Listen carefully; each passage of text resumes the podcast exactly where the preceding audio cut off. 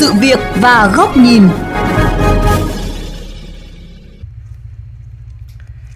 Thưa quý vị, gần đây nhiều quán ăn, nhà hàng bức xúc khi thiệt hại danh tiếng lẫn doanh số khi một số TikToker, YouTuber đến đóng vai khách hàng, review và cố tình bôi bẩn, tấn công làm suy giảm uy tín thương hiệu. Đáng nói, những khen chê này chỉ căn cứ mang tính cá nhân, nhưng bằng sức mạnh đám đông với lượng fan đông đảo, TikToker dùng sức ảnh hưởng để kêu gọi tẩy chay, bóc phốt, thể hiện quyền lực mềm trên không gian mạng xã hội. Câu chuyện liên tục ồn ào và thi thoảng những vụ xung đột xảy ra giữa chủ nhà hàng, doanh nghiệp với hot TikToker, YouTuber bộc lộ nhiều vấn đề về quyền phát ngôn trên mạng xã hội. Những vấn đề đạo đức trong truyền thông và pháp lý được đặt ra. Làm thế nào để cân bằng và công bằng khi tất cả đều bước vào cuộc chơi mạng xã hội để làm việc lẫn kinh doanh. Xin mời quý vị cùng đến với chương trình Sự việc và góc nhìn hôm nay. Là thường bây giờ thì mình cũng không còn à, chọn cách mà quay mình tự nói cái cảm xúc à, với là tự đánh giá riêng mình nữa mà mình thường quay giới thiệu thôi. Còn cái việc mà ngon hay dở thì mình muốn à, để thì đánh giá lại cho mà người khách người ta tới người ta ăn người ta tự đánh giá chứ mình chỉ muốn quay để mà khách người xem là thấy được cái quy trình làm hay là cách buôn bán của cái cái quán như thế nào thôi. Và do đó thì họ sẽ có khả năng là họ tác động uh, uh, tốt hoặc uh, xấu đến một cái chiều hướng một cái quan điểm xã hội nào đó là cái chuyện hoàn toàn có khả năng xảy ra và thực sự nó đang xảy ra rất là nhiều rồi.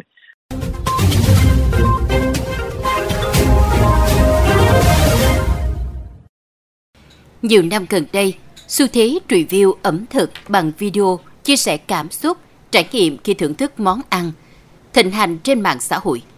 Đặc biệt với hai nền tảng TikTok và YouTube được sử dụng để viral, quảng bá món ăn, quảng cáo nhà hàng trở nên phổ biến. Những đánh giá viên này dần trở thành các KOL, người có ảnh hưởng trong giới, tạo ra giá trị nội dung thu hút và kiếm tiền nhờ quảng cáo.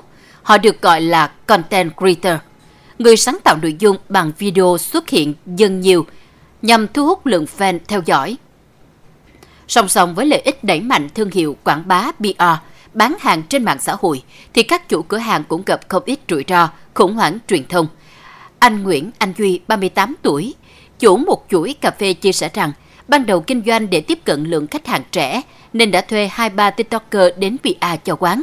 Dần dần quán đông khách, nhiều người đến check-in, song lâu lâu vẫn có vài tiktoker đến review góp ý những hạn chế của quán.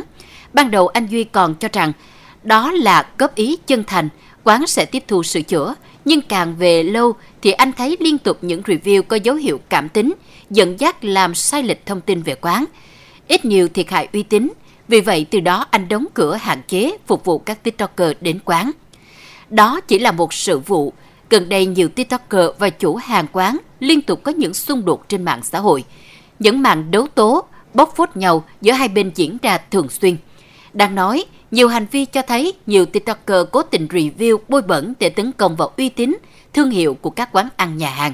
Nhiều chủ quán bức xúc khi những đánh giá mang tính cá nhân cảm xúc của TikToker là vô căn cứ. Họ đáp trả bằng cách phong sát các đối tượng này. Nhiều quán còn dán hình, cấm hoặc là xin miễn phục vụ TikToker đến quán. Một cuộc chiến ồn ào liên tục xảy ra khi thiệt hại và thu thiệt vẫn đang nghiêng về phía các nhà hàng, doanh nghiệp. Thạc sĩ Lê Anh Tú, giảng viên bộ môn truyền thông đa phương tiện, khoa quan hệ công chúng, truyền thông thuộc trường Đại học Văn Lang thể hiện quan điểm. Nếu như mà cái review đó nó không có đúng sự thật, nó xuyên tạc, nó là một cái dạng tin giả nào đó thì rõ ràng là cái review đó nó nó sẽ gây hại đến tổn hại đến cái uy tín của cái quán ăn đó. Thì uh, có nhiều cái cách để mà người ta có thể tự bảo vệ mình.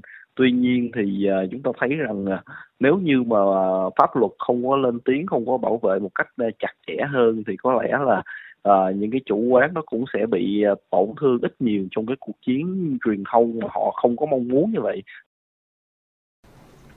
Trước thực trạng này, giáo sư tiến sĩ Vũ Gia Hiền, giám đốc Trung tâm Nghiên cứu và ứng dụng văn hóa du lịch khuyến cáo. Phải nâng cao dân trí về sử dụng mạng xã hội và nâng cao dân trí về những cái phán đoán những cái đánh giá người dân và nhất là thế hệ trẻ phải có cái tầm nhìn đứng đắn về các cái thương hiệu và phải đánh giá đúng chứ không được tùy tiện những cái người chủ những cái hãng như vậy khi mà bị những cái trường hợp như vậy thì phải có những cái phương pháp để bảo vệ mình phải kiểm soát tốt không được để cho ờ, chúng nó lợi dụng ờ, và có lẽ là phải đến lúc và phải tính đến cao hơn đó là phải kiện ra tòa về những cái trang mạng phá hoại của những cái sản phẩm này. Theo luật sư Nguyễn Văn Hậu, Chủ tịch Hội luật gia thành phố Hồ Chí Minh, mạng xã hội là một mảnh đất màu mỡ nên nhiều cá nhân tổ chức đã sử dụng nền tảng Facebook, TikTok, YouTube để hành nghề, đánh giá viên. Nhiều người chỉ đánh giá món ăn bằng cảm nhận cá nhân, chủ quan của chính bản thân, thiếu chính xác và vô cùng hời hợt. Phạt vi phạm hành chính theo nghị định số 15 phạt tiền từ 10 triệu cho đến 20 triệu đồng. Và buộc phải gỡ bỏ những cái thông tin đó. Nếu mà tiktoker đó mà xâm phạm đến danh dự nhân phẩm của người khác còn phải bồi thường một cái khoản tiền khác để mà bù đắp những cái tổn thất và và nếu như cái hành vi đăng tải những cái thông tin này mà nếu xét thấy đủ yếu tố để cấu thành tội phạm đó thì có thể bị truy cứu trách nhiệm hình sự về tội làm nhục người khác theo quy định của điều 155 của Bộ luật hình sự. Người phạm tội có thể phải đối mặt với là cái mức phạt tù từ 3 tháng đến 2 năm.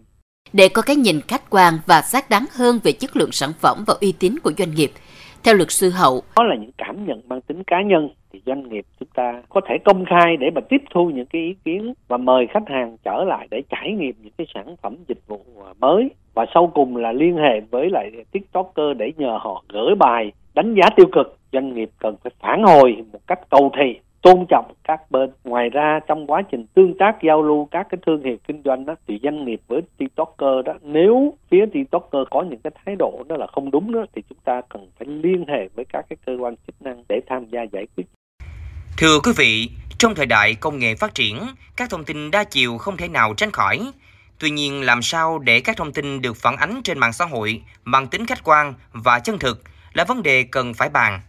Để cuộc chơi lẫn luật chơi được công bằng và cân bằng giữa các bên, cần phải được minh bạch bằng luật. Ngay sau đây, xin mời quý vị thính giả cùng đến với góc nhìn của VOV Giao thông với bài bình luận cùng nhan đề Giới hạn nào cho các TikToker trên mạng xã hội.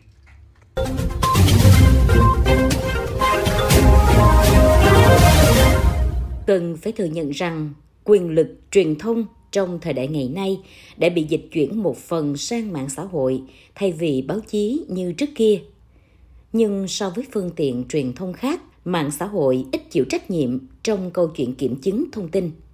Qua những lùm xùm trên mạng xã hội do các TikToker phản ánh về các sản phẩm dịch vụ mà bản thân đã trải nghiệm trong thời gian vừa qua, phải thừa nhận rằng vẫn chưa có quy định chặt chẽ về phát ngôn trên mạng xã hội.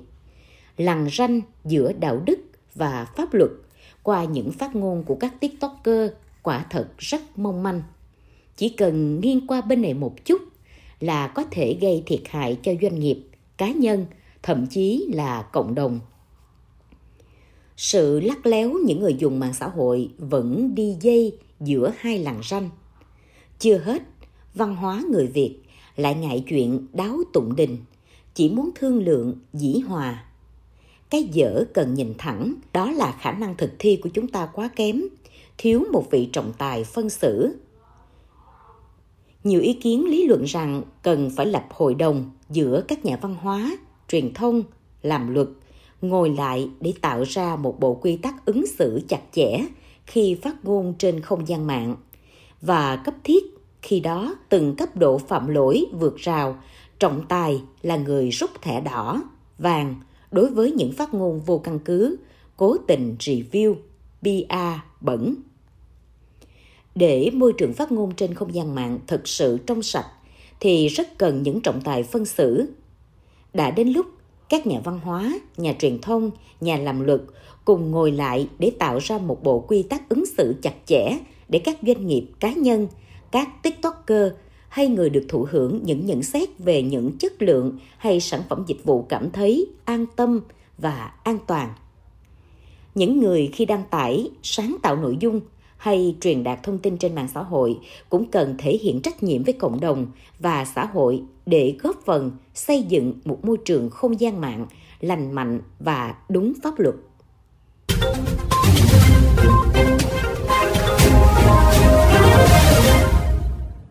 Đến đây, thời lượng của chương trình cũng xin được khép lại. Xin chào tạm biệt và hẹn gặp lại.